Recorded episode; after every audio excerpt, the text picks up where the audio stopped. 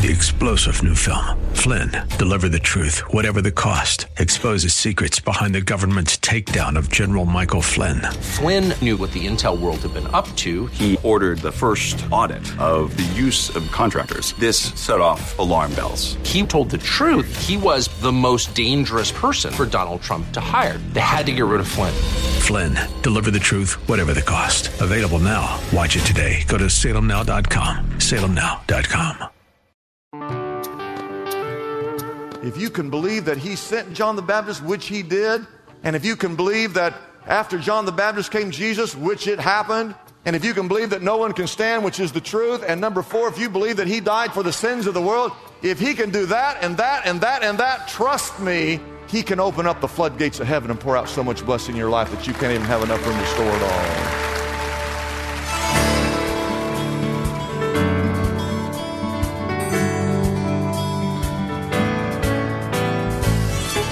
Hello and welcome as we lift up Jesus with Pastor Dudley Rutherford. I'm Kyle Welch, and we're glad you are joining us for tonight's broadcast. Pastor Dudley is the senior pastor of Shepherd Church, which is one church on three different campuses in the greater Los Angeles area at Porter Ranch, Woodland Hills, and Agua Dulce. We'll be joining Pastor Dudley in just a moment. But first, we want you to know this program is called Lift Up Jesus because we exist to lift up Jesus and the life changing truth of the gospel. And we do this every night, Monday through Friday at 7 p.m. here on KKLA.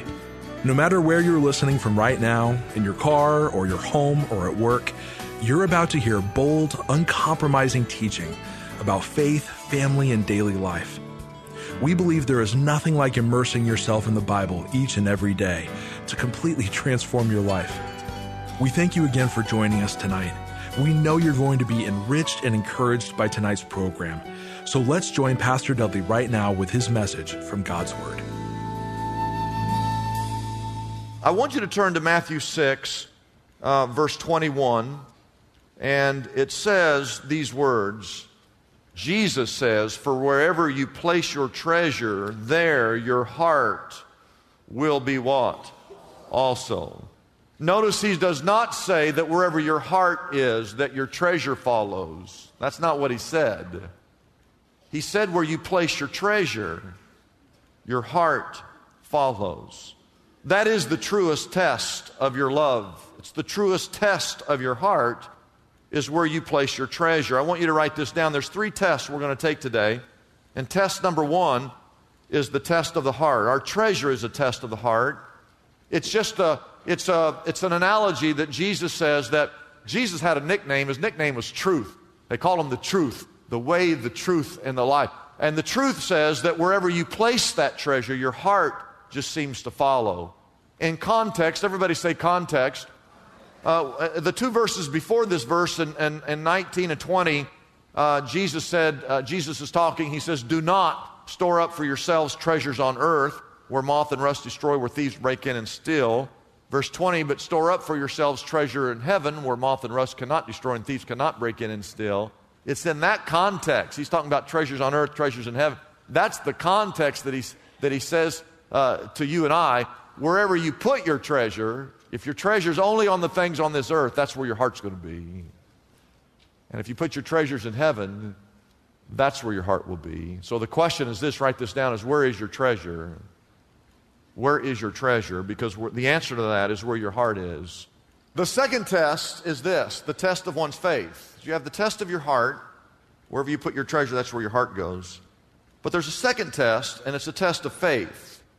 Go over to Malachi chapter 3. I, I, I gave you this history last week. I want to give it to you again in just a little bit more. This is 600 years before Christ, okay? So the cross isn't here yet, 600 years before. Israel's carried off into captivity up to Babylon by the Babylonians. They were in exile for 70 years, they're held captive. And one day, the Persians come and conquer the Babylonians, so now Persians are in charge. And King Cyrus, the Persian king, has mercy upon the Jews and allows the Jews to go back to Jerusalem after 70 years. And he actually gives them some money to go back, and they're excited to go back to Jerusalem because when they get back there, they get to rebuild the walls, they get to rebuild their city, and they get to rebuild the temple of God.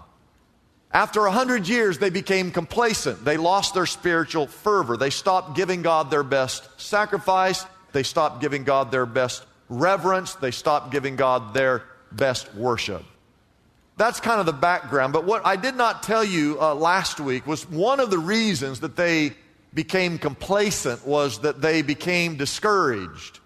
Because when they moved back to Jerusalem, things were not exactly as they thought they would be. There was a famine in the land, and so there wasn't enough to eat, uh, and things, they struggled.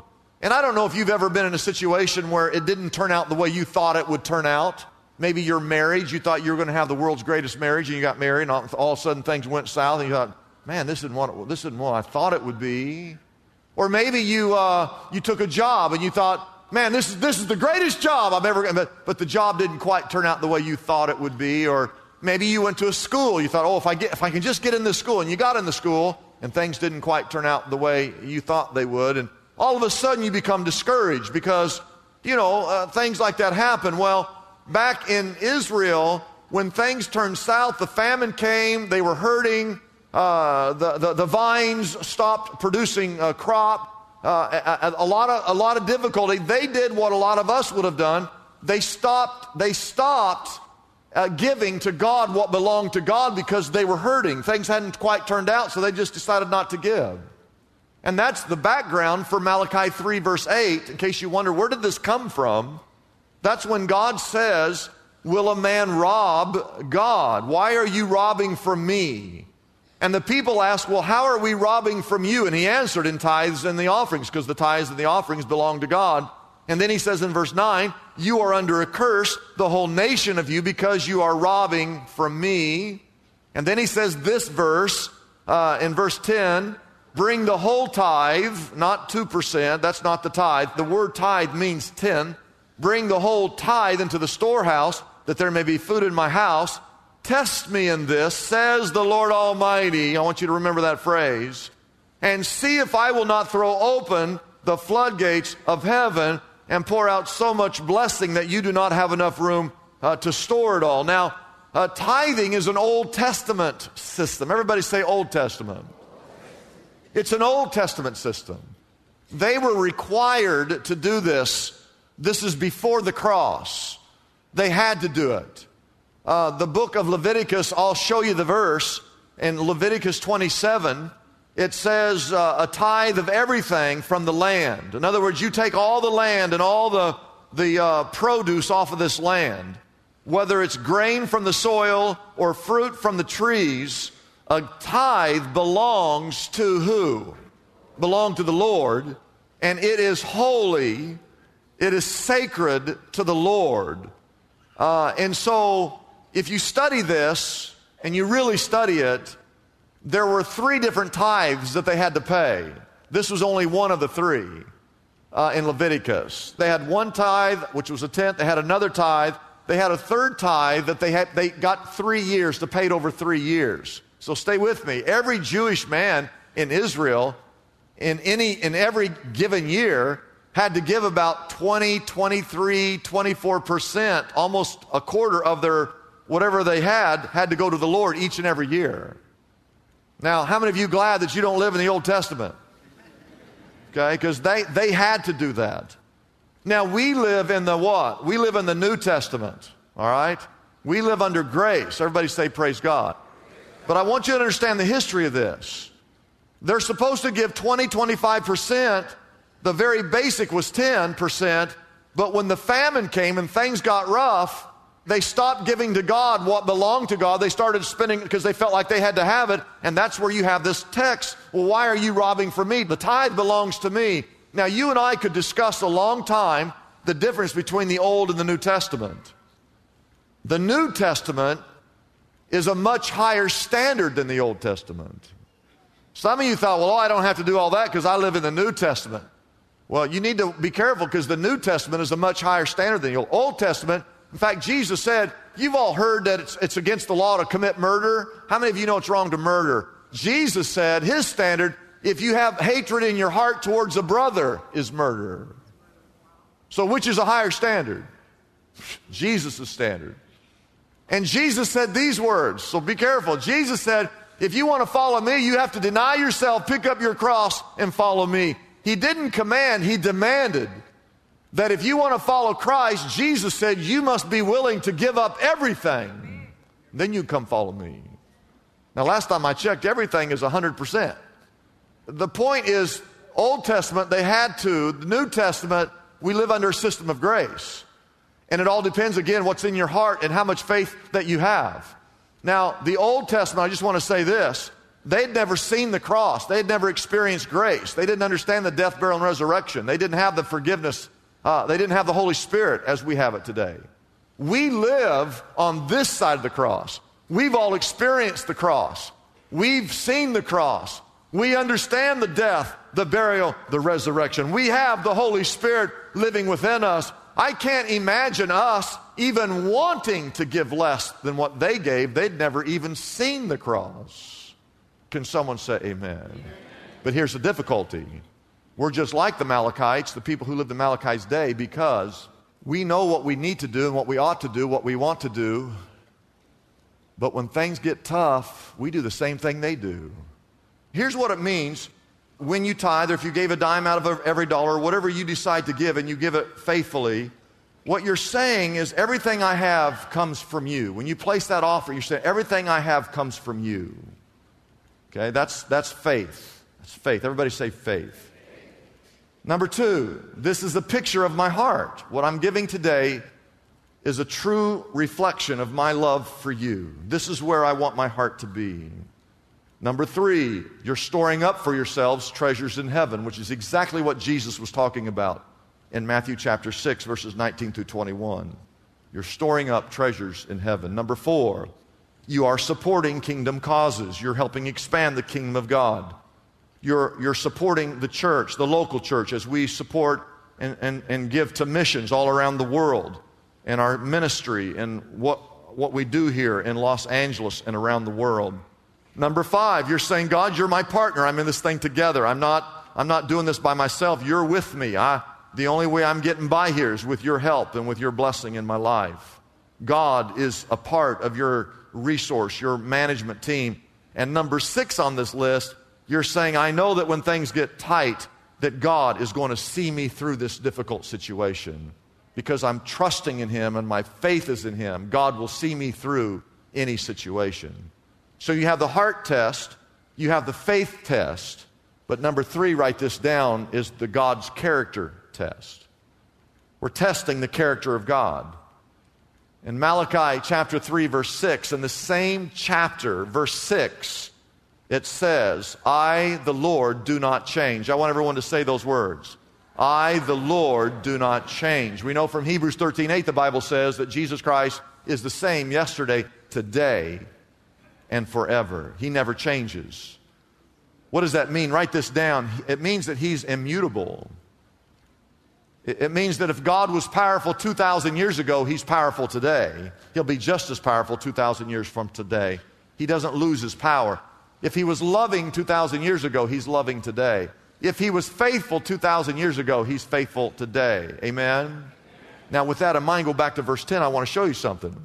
Verse 10, the first half, I have it highlighted. This is the heart test and the faith test. Bring the whole tithe into the storehouse. Some of you just can't imagine doing that. You don't have the faith, uh, you don't have the heart, your heart's not there. But if you would try it, I think your heart would follow. And it's going to take faith to do it. That's the heart test, the faith test. But look at the second half. This is the character of God test.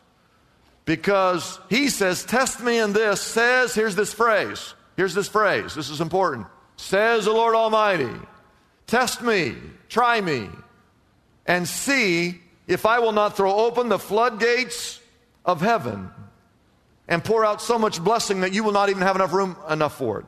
Now, that word floodgates is the exact same word that's found back in Genesis chapter 7, verse 11, when God brings the flood and destroys the whole world, in Genesis 7, God uses this word floodgates. He's going to open up the floodgates, and water came from above and water came from beneath until the entire world was flooded. That's the exact same word that he uses here in Malachi. He says, if you'll pass the heart test and the faith test, God says, I test me, I will use those same floodgates and I will open up and you will, I will pour out so much blessing in your life, you won't even have enough room to store all the blessings that I have in store for you. Now, I have to, I have to clarify because blessings is not always money. Some people, well, if I do this, I'm going to get a lot of, well, uh, money can be a curse. Some of you think that if I had money, I'd solve all my problems. No, it might be a curse to you, depending upon what's in your heart. But it, it could be money. It could be a friend that sticketh closer than a brother when you go through a difficult time and there's one person that stands by your side. That could be the blessing. The blessing could be a hedge of protection around your family.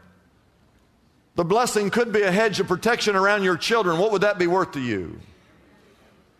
The blessing could be your car doesn't break down when it should break down. The blessing, I hope you're listening, it could be your car does break down when it shouldn't break down. You say, well, how could that be a blessing?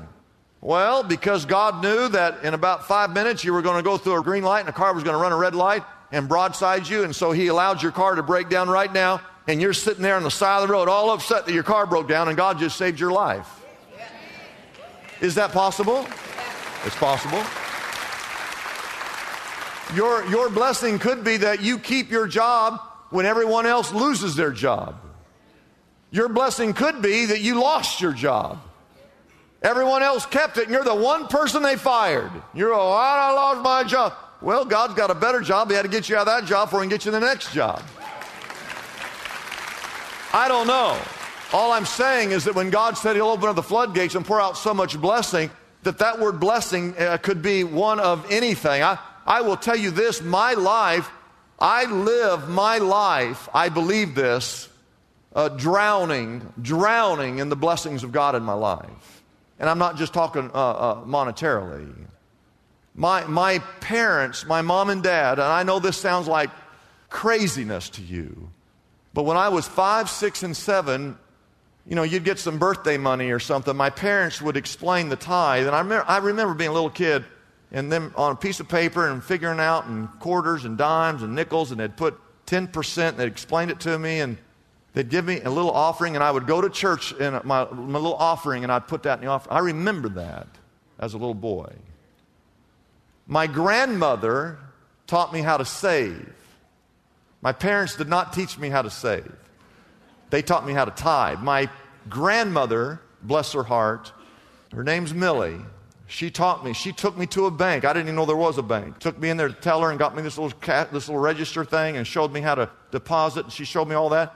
She said, Dudley, always make sure you pay God the tithe, but then you pay yourself. Save that. In my entire life, I've lived off the 80%. I've given God 10%. My entire life, I've, I've given God 10 and I've saved 10 and I've learned how to live on 80% of every dollar that's ever come through my hands. Now, I want you to think about this. I've been doing this for over 50 years. Think if you had saved 10% of every dollar God had ever put in your hand, you'd saved it. How much would you have? What if you had given God a dime out of every dollar you ever made. And you have lived for that 50 years just receiving and watching this Malachi chapter 3, God do his part on this Malachi 3:10 thing. Now, I want to tell you one thing. I want you to go back to Malachi 3. I'm going to show you something. Some of you, is going to change your life. What I'm getting ready to show you is going to change your life, okay? Because Malachi 3, you have, um, you know, this the heart test, the faith test, but we're talking about God's character. In this exact same text, this whole book is prophecy.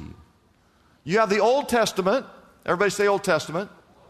It represents, the Old Testament is 4,000 years of history, of Jewish history. How, how many years? 4,000, where God speaks and God speaks and God speaks.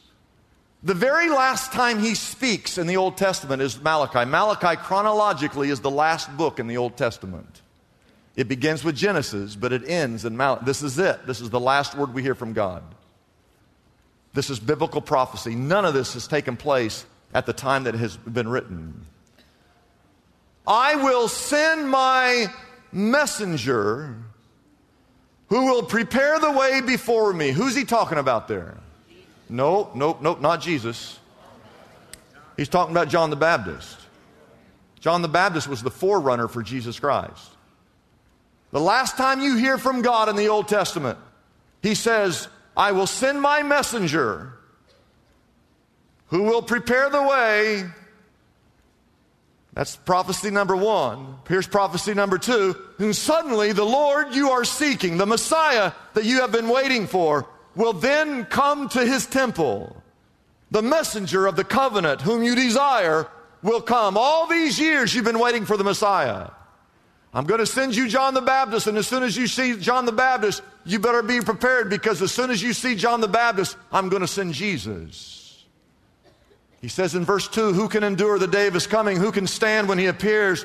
For he will be like a refiner's fire, a launderer's soap. He's going to clean you, but he doesn't clean you from the outside, he cleans you on the inside. Look at verse 3. He will sit as a refiner and a purifier of silver. And if you read through verse 3 and really study it, uh, you will discover that he's talking about and pro- prophesying that when the Messiah appears, that he will go to the cross and he will die. And when he sheds his blood, that shed blood will be the atonement for the sins of the entire world.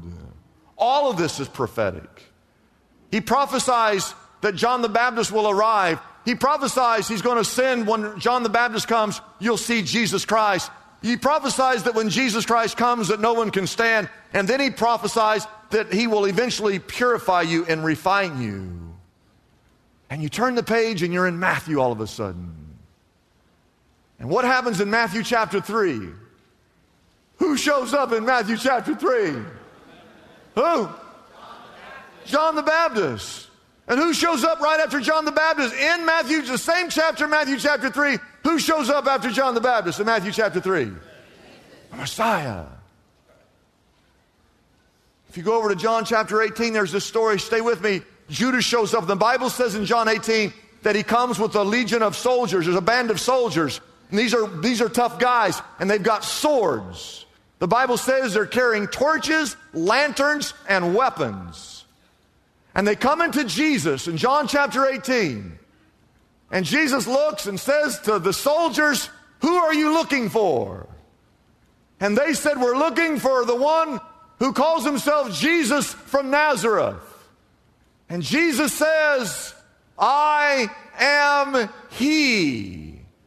And the Bible says, I'll put it on the screen in John 18, verse 6, that when Jesus said, I am he, they, the soldiers, they drew back. And the Bible says they fell to the ground thus fulfilling the text in Malachi chapter 3, verse 2. And if you read the end of Matthew, the end of Mark, the end of Luke, or in the end of John, you'll see that this Jesus goes to the cross and he does die on that cross. And when he sheds his blood, that blood is what purifies us from all of our sin. So it's in this context. Stay with me. I'm going to send you John the Baptist, the forerunner to Jesus Christ. I'll send you Jesus Christ. No one can stand, and he will purify us of our sins. It's in that context that you then come to verse 6 that says, I never change. And then he says in verse 10, if you all would just bring the tithe, you'll test me and see if I don't throw open the floodgates of heaven and pour out so much blessing that you can't even store it all. If you can believe that he sent John the Baptist, which he did, and if you can believe that after John the Baptist came Jesus, which it happened, and if you can believe that no one can stand, which is the truth, and number four, if you believe that he died for the sins of the world, if he can do that and that and that and that, trust me, he can open up the floodgates of heaven and pour out so much blessing in your life that you can't even have enough room to store it all. We hope you enjoyed this edition of Lift Up Jesus with Pastor Dudley Rutherford. As you can tell from his message tonight, Pastor Dudley has a driving passion to talk about Jesus everywhere he goes and with everyone he meets. So often, a person has never heard the life changing message of the gospel. Or perhaps they, at one time, experienced the transformation that is only possible through Jesus Christ, but now they're discouraged or in need of hope. If that is you, we invite you to reach out to us right now and let us pray with you. Our toll free number is easy to remember. It's 888 818 4777. Again, that number is 888 818 4777. We have prayer counselors standing by and ready to take your call. We also want you to know that Pastor Dudley Rutherford has a monthly devotional that he'd like to share with you. You can easily sign up to receive this devotional by simply going to our website, liftupjesus.com, and clicking on a link at the top of the page that says Monthly Devotional. There is a place on the monthly devotional page where you can enter your name and email address and begin receiving Pastor Dudley's monthly devotions on a regular basis. It's that simple. This is just one of the many resources we offer on our website, liftupjesus.com. That website again is liftupjesus.com. I'm Kyle Welch, hoping you'll join us again tomorrow night at this same time here on KKLA as we lift up Jesus with Pastor Dudley.